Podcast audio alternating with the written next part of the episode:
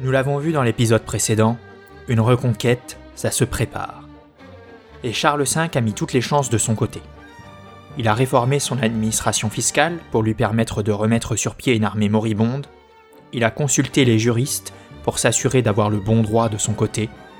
Il ne lui reste maintenant plus qu'à mettre sur pied une stratégie de guérilla qui lui permettra, grâce à l'action de capitaines militaires valeureux comme Bertrand du Guesclin, Olivier de Clisson ou le maréchal de Sancerre, de bouter les Anglais hors de France. La tâche est rude, mais le souverain s'y implique totalement, et celui qu'on appelle désormais Charles le Sage ne laisse aucune place au hasard.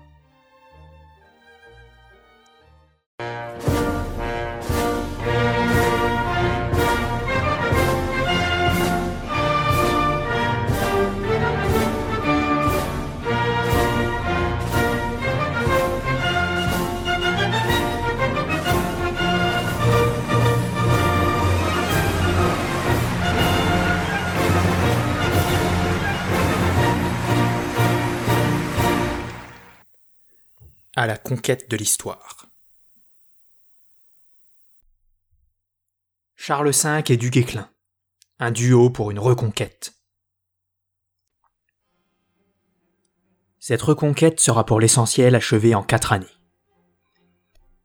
Avant même le début de la guerre, Louis d'Anjou occupe déjà le Rouergue, le Quercy, une partie de Périgord et de la. Ces régions ont été récupérées rapidement et sans trop de peine, car elles avaient très mal supporté la domination anglaise. Puis c'est ensuite au tour de Rodez, Périgueux, Najac et Cahors de se rendre sans combattre. Au sud-ouest, la pression de l'Armagnac fait plier les confins de la Gascogne. Lectoure, Auvillard, Fleurance passent sous le contrôle du roi de France. Plus au nord, les Français dirigés par le duc de Berry ont des résultats plus mitigés. Ils prennent la Roche-Posay, mais perdent la Roche-sur-Yon et ne peuvent pas empêcher une colonne, menée par John Chandos, de s'enfoncer jusqu'en Anjou. Quand la campagne de 1369 se termine, il reste encore fort à faire pour Charles V, et l'année 1370 va se révéler cruciale pour la reconquête. Pour suppléer le prince noir, malade depuis son expédition en Espagne, Édouard III envoie le duc de Lancastre avec de nombreux renforts. De son côté, Charles V a rappelé Bertrand du Guesclin de ses aventures espagnoles. Le Breton vient donc seconder les frères du roi. Au printemps, les opérations militaires reprennent. Dès le mois de mai 1370, Moissac tombe, puis c'est au tour d'Agen. Puis la prise de la forteresse d'Aiguillon, celle-là même devant laquelle Jean II piétina pendant des mois sans résultat quelques décennies plus tôt, donne aux Français le contrôle définitif du carrefour stratégique le confluent du Lot et de la Garonne.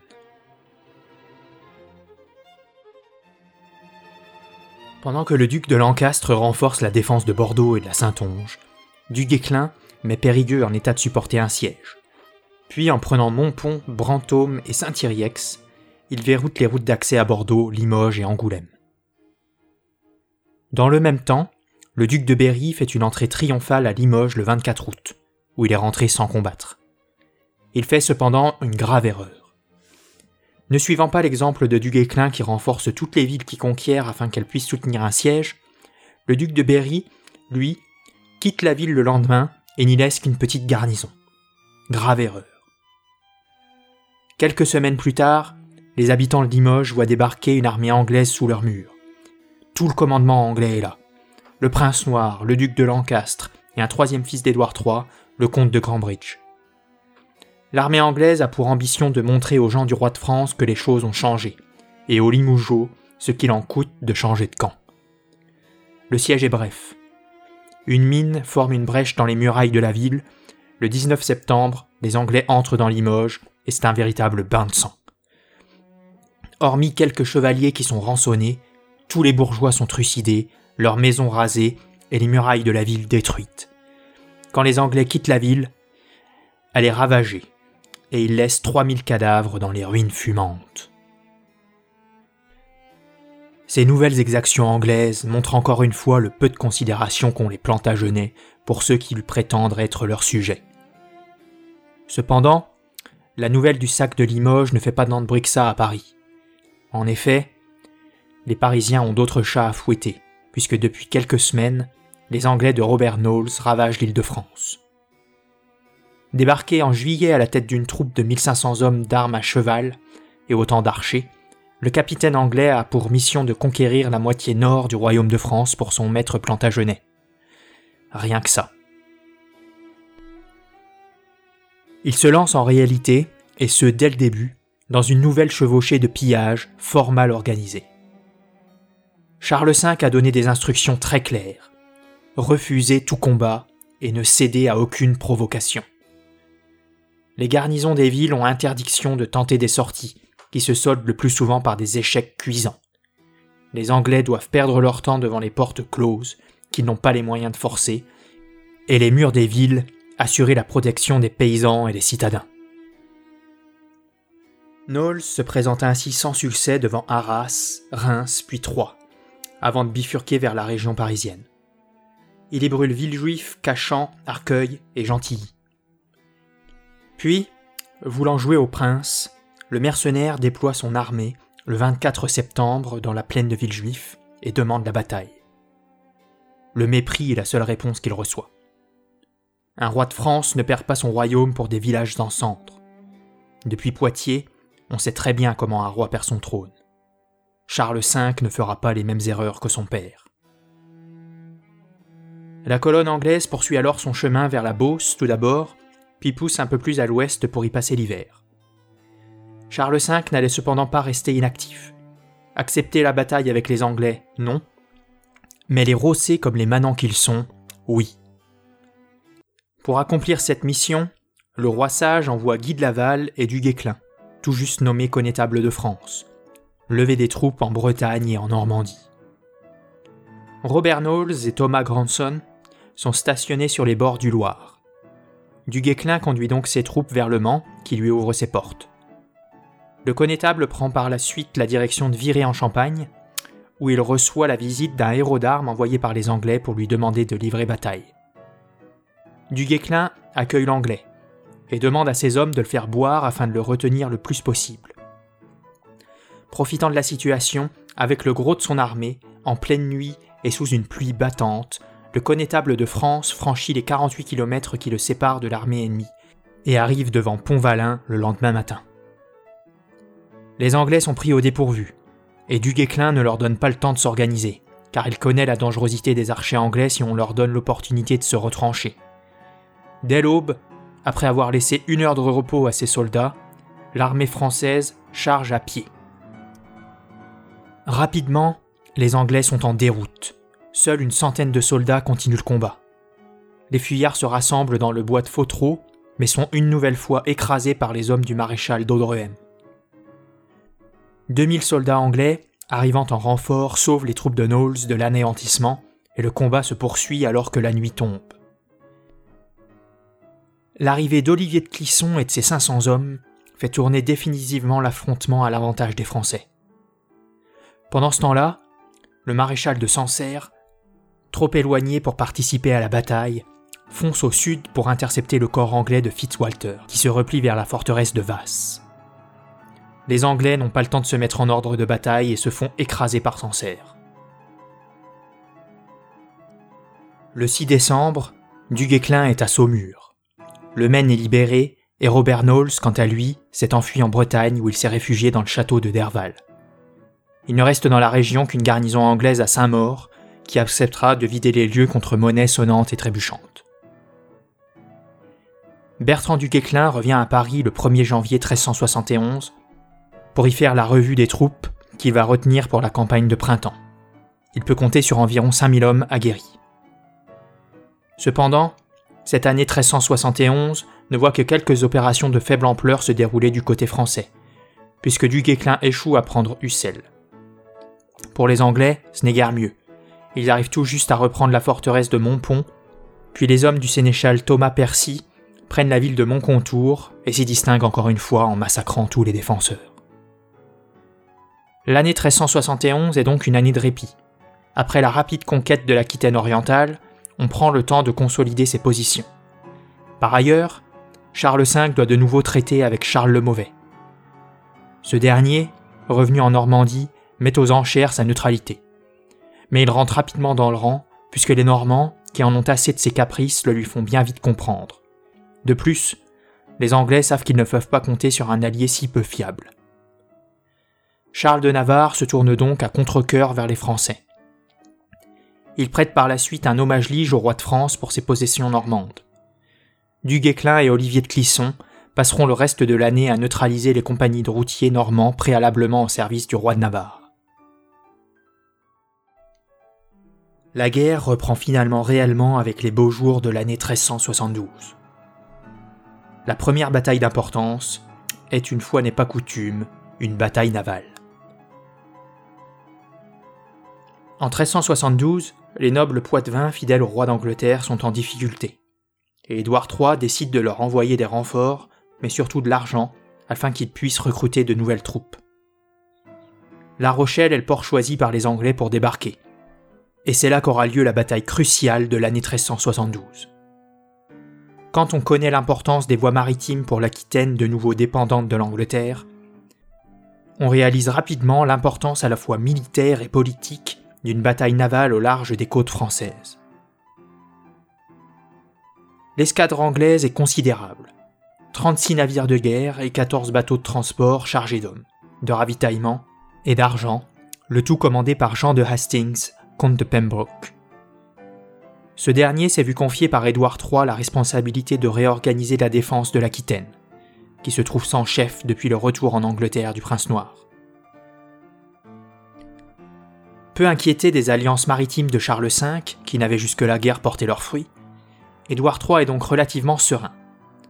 Cependant, depuis 1369, les choses ont changé. Avec l'accession au trône de Castille d'Henri de Trastamare, Charles V peut compter sur un allié fidèle qui dispose d'une flotte redoutable. Et ce dernier, maintenant confortablement installé sur son trône espagnol, est prêt à payer sa dette envers le roi de France. Quand Henri apprend qu'une flotte anglaise fait voile vers La Rochelle, il fait appareiller une escadre de 20 galères dirigée par le Génois Ambrogio Boccanegra, amiral de Castille. Plus rapide que les lourds navires anglais, les galères castillanes arrivent en premier et attendent avec impatience de voir poindre à l'horizon les voiles des perfides anglais.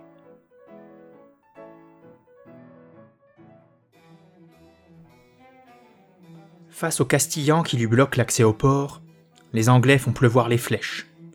Face à lui, Boccanegra riposte non seulement avec ses arbalètes, mais également avec de l'artillerie à poudre qu'il a embarquée sur ses navires. Flèches et carreaux d'arbalète n'occasionnent aucun dégât quand il se fiche dans le bois des navires. Avec l'artillerie, ce n'est pas la même histoire. Rapidement, les Castillans prennent l'avantage et capturent quatre barges de transport anglaises, dont l'équipage est jeté à la mer sans autre forme de procès. Si les marins meurent d'envie de poursuivre les Anglais, Boccanegra qui sait qu'en haute mer les Anglais ont l'avantage, retient ses troupes et fait sonner la retraite. Les Anglais, sonnés, comptent bien prendre leur revanche le lendemain.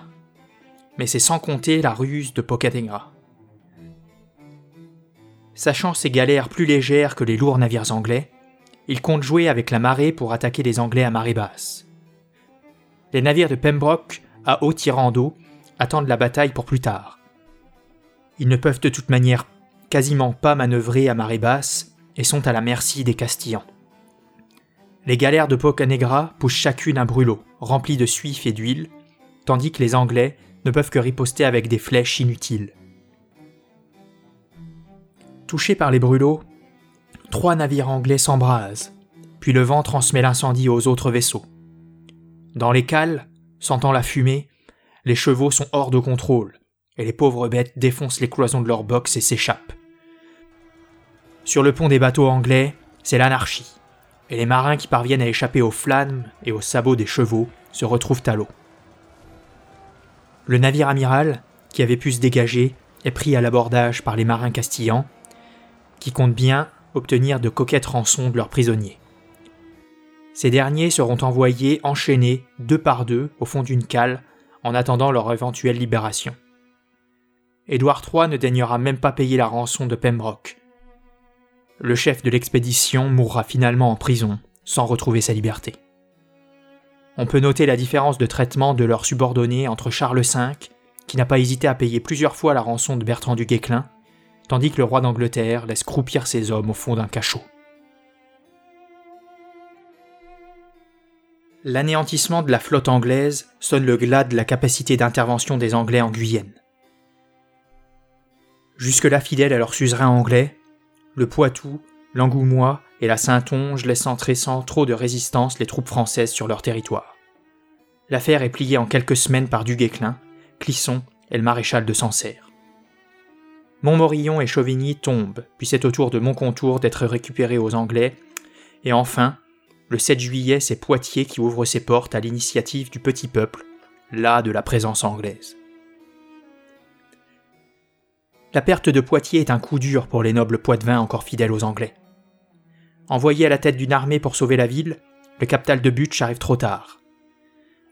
En fuite de toutes parts, les Anglais se réfugient à Niort, tandis que les Gascons du capital gagnent Saint-Jean d'Angély, et la majorité des poitevins du parti anglais se mettent à l'abri derrière les murailles de Thouars. Fort de son nouveau succès à Poitiers, Du Guesclin pousse son avantage. Il envoie Renaud de Pons se mettre le siège devant le château de Soubise sur l'embouchure de la Charente.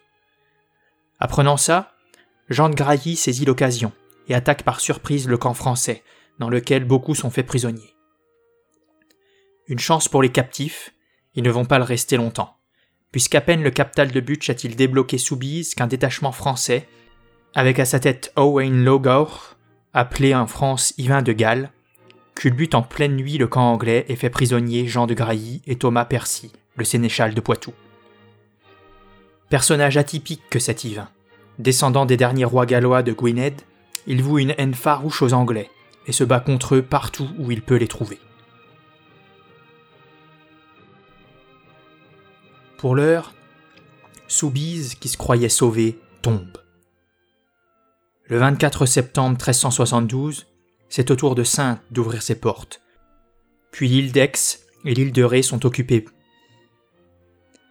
Du Guesclin coupe la route de Bordeaux et Yvain de Galles se présente devant La Rochelle, qui, jugeant de la situation, préfère ouvrir ses portes, et devient ainsi le port de l'Aquitaine française face à Bordeaux l'anglaise.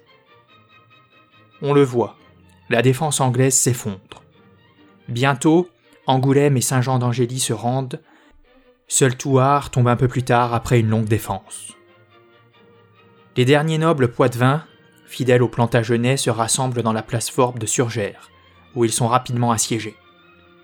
Ils s'engagent à se rendre si dans le mois qui vient le roi d'Angleterre ne leur a pas envoyé de secours. Procédé auquel les assiégés ont souvent recours et qui fait l'économie d'un assaut et d'un carnage.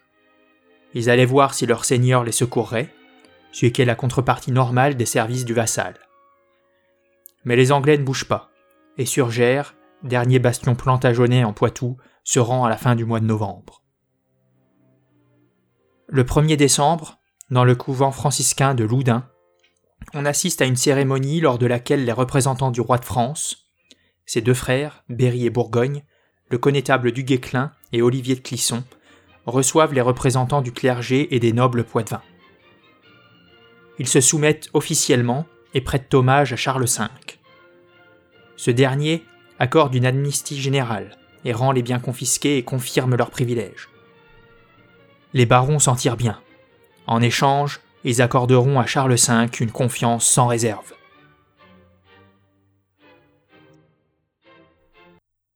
La campagne de 1372 aura été éclatante pour le royaume de France. L'Aquitaine anglaise, qui ne peut guère plus compter sur l'aide de l'Angleterre, est aux abois, et l'hiver promet d'être lugubre.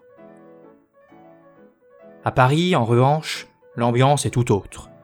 Le 11 décembre, on fait un accueil triomphal aux vainqueurs. Comme lors des défilés antiques, on montre les prisonniers, et en particulier le capital de Butch. Prisonnier dix ans plus tôt après la victoire française à Cocherel, il avait été traité avec tous les honneurs. Aujourd'hui, l'Aquitaine avait changé de statut, et sa confiscation par Charles V faisait de Jean de Grailly un baron rebelle. Il terminera sa vie emprisonné dans la prison du Temple. En 1373, la reconquête se poursuit.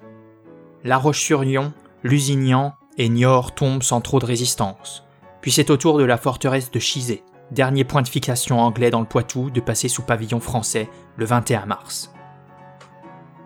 L'étau se resserre autour des possessions continentales d'Édouard III.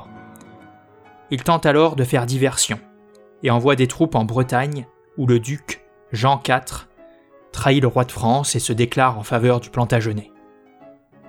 Mais en Bretagne, on commence à en avoir assez de la tutelle anglaise et des exactions des routiers anglais. De nombreux nobles bretons se soulèvent et forment une armée autour d'Olivier de Clisson. Pour ne pas perdre sa position en Bretagne, Édouard III réagit et signe un traité à Westminster avec le duc Jean IV, qui acte l'union du duché de Bretagne à la couronne d'Angleterre, et donc une perte d'autonomie totale pour les Bretons. Apprenant l'existence de ce traité, Charles V fait envoyer des copies dans tout le duché de Bretagne, ce qui achève de pousser à la révolte les nobles bretons encore hésitants. Pour appuyer ce soulèvement, Charles V envoie une armée menée par les ducs de Berry, Bourgogne et Bourbon. C'est une promenade de santé. Pour riposter, les Anglais débarquent 2000 hommes d'armes et autant d'archers dirigés par le comte de Salisbury à Saint-Malo les Anglais ont vite fait de se faire haïr de la population. Ils pillent, brûlent et se comportent en Bretagne comme en pays conquis.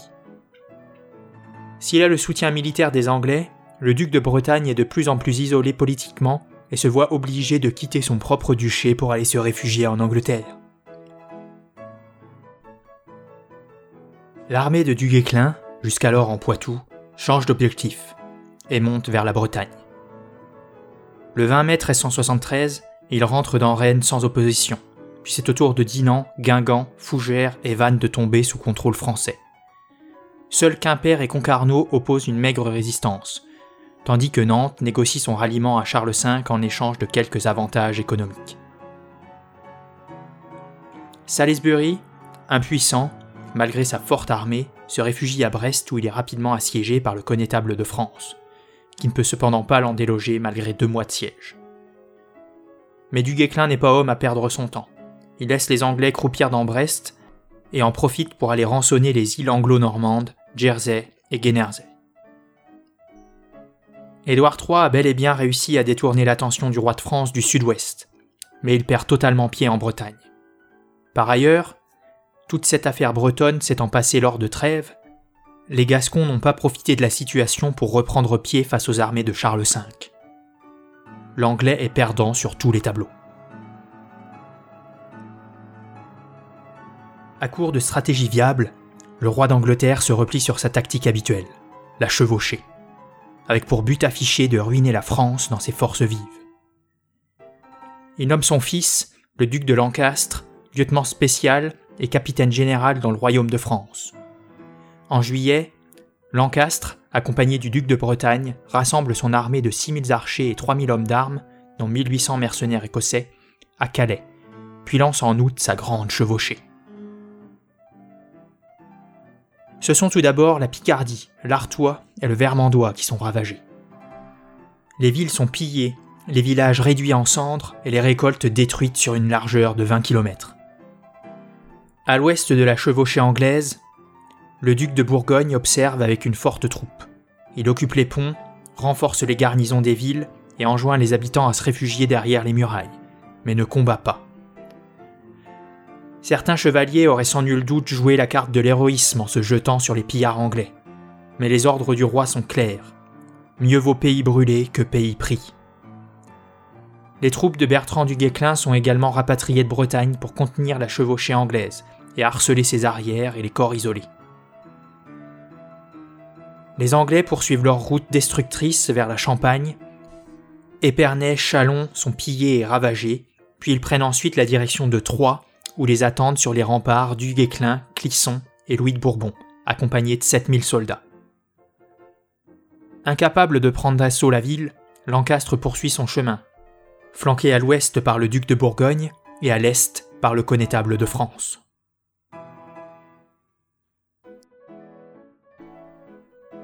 Le sillon de ruines s'agrandit dans le passage des Anglais. Mais la situation n'est guère enviable pour eux. Leurs vivres fondent à vue d'œil, malgré leur pillage à répétition.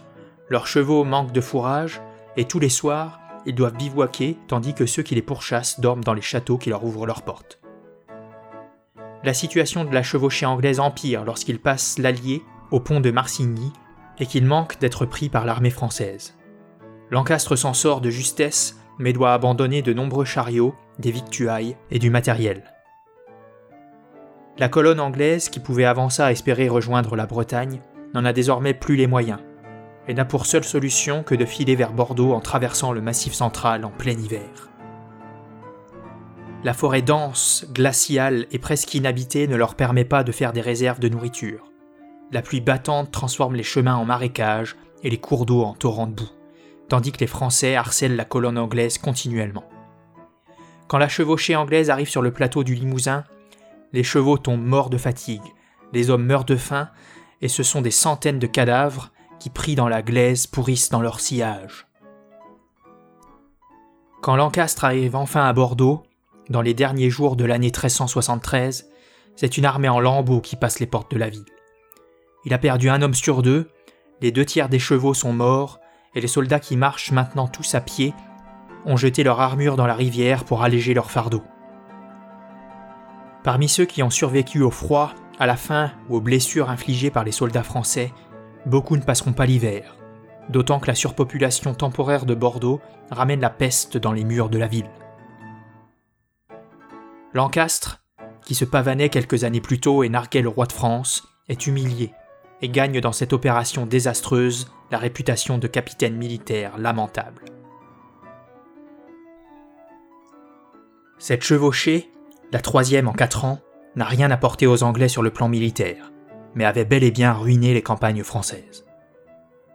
Comme souvent en pareilles circonstances, l'épidémie vient se greffer sur la misère, et on voit des résurgences de peste noire apparaître dans les régions les plus touchées par les destructions.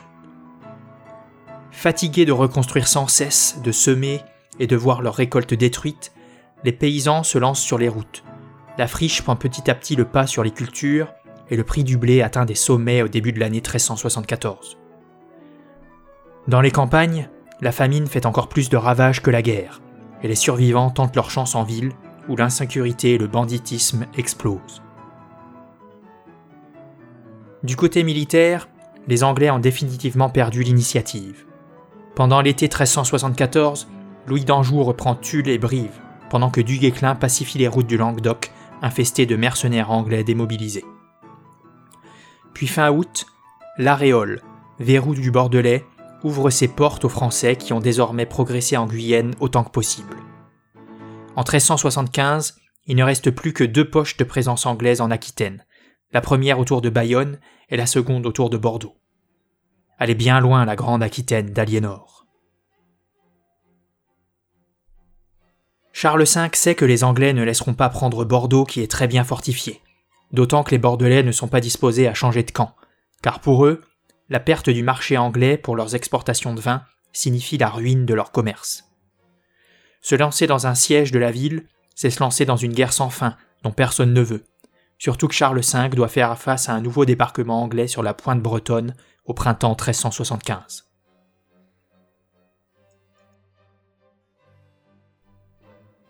Jean de Montfort et le comte de Cambridge occupent rapidement les quelques places fortes bretonnes, comme Morlaix, Guingamp et Tréguier. Mais ils sont bloqués devant Saint-Brieuc. Avec les deux poches Aquitaine et Calais, l'extrême ouest de la péninsule armoricaine est la seule zone où les Anglais sont encore présents sur le continent. Le 1er juillet 1375, une conférence de paix s'ouvre à Bruges, à l'initiative du pape Grégoire XI. Une trêve d'un an est signée. Charles V garde toutes ses conquêtes, tandis que Jean IV de Bretagne doit rendre les siennes. Il ne conserve que Brest et Auray. Des juristes anglais et français négocient beaucoup, chacun tentant de mettre dans son camp les légats du pape, arguant qu'ils ont le droit de leur côté. Mais tout ceci est un débat clair. Dans le fond, peu importe au roi de France que l'anglais soit convaincu. On connaît le rapport de force, et l'anglais ne fait pas le poids d'autant plus que les dernières places fortes encore contrôlées par les fidèles d'Édouard III, comme Cognac en Charente, ou bien Saint-Sauveur-le-Vicomte en Normandie, tombent aux mains des Français pendant les négociations. On ne s'accorde pas sur une paix définitive, mais on prolonge la trêve de deux ans. Qu'on s'accorde sur la paix ou non est secondaire. Les Anglais ne peuvent plus rien entreprendre sur le continent, et il est évident pour tout le monde que la guerre est terminée.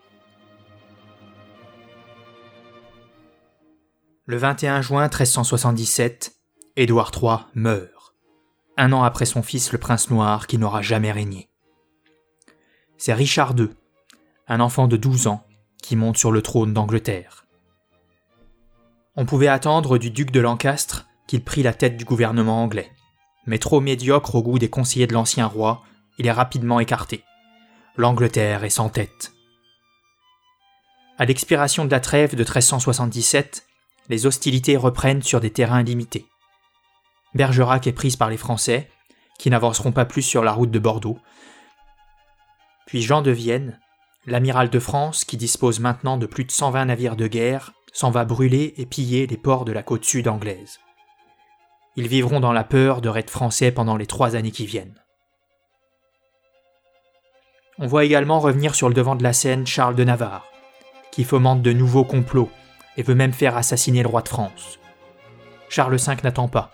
Au printemps 1378, il envoie du Guesclin occuper les possessions normandes de Charles le Mauvais, qui s'enfuit en Navarre. Ruiné par tous ces complots, le roi de Navarre verra ses revenus saisis. Il finira sa vie dans son petit royaume de Navarre, dans lequel il devra faire face à plusieurs rébellions de ses sujets. Triste fin pour le plus grand adversaire de la dynastie des Valois. En Bretagne va se dérouler l'épilogue de la guerre de succession ouverte il y a 40 ans. Les barons bretons, comme Clisson et Rohan, en rébellion ouverte contre leur duc, poussent le roi de France à intervenir en Bretagne, estimant que l'offensive est sans risque. Le 18 décembre, après une semaine de débats au Parlement, on condamne le duc Jean IV de Bretagne pour félonie, et on décrète la confiscation de son duché. Tête de pont anglaise depuis le début de la guerre, Charles V, après avoir réduit l'Aquitaine, compte faire de même avec la Bretagne. Jean IV appelle une nouvelle fois les Anglais à l'aide. La majorité des Bretons n'aiment pas les Anglais, mais ils voyaient bien que la tutelle du roi de France serait bien plus contraignante que celle de leur duc. Initialement en faveur de Charles V, une bonne partie des grands barons bretons changent donc subitement de camp et affiche un front commun jamais vu depuis des décennies. Quand Jean IV débarque d'Angleterre avec une petite armée, il n'a qu'à récolter les fruits de la maladresse royale. C'est peut-être la seule erreur du règne de Charles V.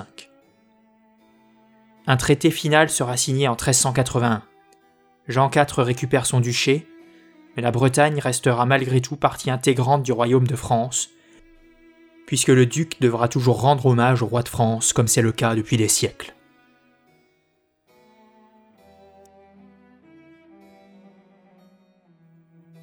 Pendant que le conflit se résout en Bretagne, Du Guesclin, maintenant âgé de 60 ans, guerroie contre les compagnies de routiers dans le sud du Massif central.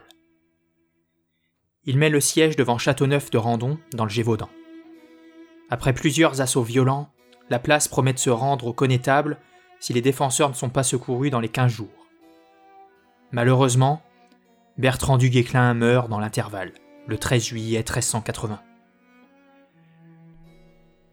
Le corps du connétable est rapatrié à Saint-Denis, où Charles V lui fait installer un tombeau dans la nécropole des rois de France, tout contre celui que le roi s'est fait préparer pour lui-même. Charles le Sage ne tardera pas à suivre son plus fidèle lieutenant dans la tombe, puisque le 16 septembre de la même année, âgé de seulement 40 ans, Charles V, le roi sage, après avoir vénéré la couronne d'épines et la couronne de France, passe l'arme à gauche c'est la fin du règne de l'un des plus grands rois de France. Mis à la tête d'un royaume amputé, il a réussi, à force de volonté et de pugnacité, à reprendre toutes les possessions perdues par son père à Bretigny et à mettre les Anglais hors d'état de nuire. Ces dernières années, s'est effectué un changement de génération à la tête des grandes puissances européennes. Henri de Trastamare, roi de Castille, est mort en 1379 l'empereur Charles IV du Saint-Empire est mort en 1378. Édouard III d'Angleterre est mort en 1377, et donc Charles V de France est mort en 1380. Beaucoup de questions se posent en Europe sur la politique, le caractère, les ambitions des nouvelles têtes couronnées, surtout pour les deux derniers rois cités, car leurs successeurs sont des enfants, Richard II en Angleterre et Charles VI en France. L'Europe plonge donc dans l'incertitude. Incertitude aggravée par le grand schisme d'Occident qui divise l'Église catholique depuis 1378. Mais pour l'heure, en France, l'important n'est pas là. La fille aînée de l'Église a pris sa revanche sur les Anglais et regagné son rang de première puissance d'Occident. Cependant, et vous vous en doutez bien, la guerre de Cent Ans n'est pas terminée. Et les péripéties ne vont pas tarder à de nouveau s'enchaîner dans cette extraordinaire fresque médiévale. Voilà, j'espère que cet épisode vous aura plu. Si c'est le cas, n'hésitez pas à vous abonner à la chaîne, à cliquer sur j'aime et à me laisser un commentaire. A bientôt pour le prochain épisode.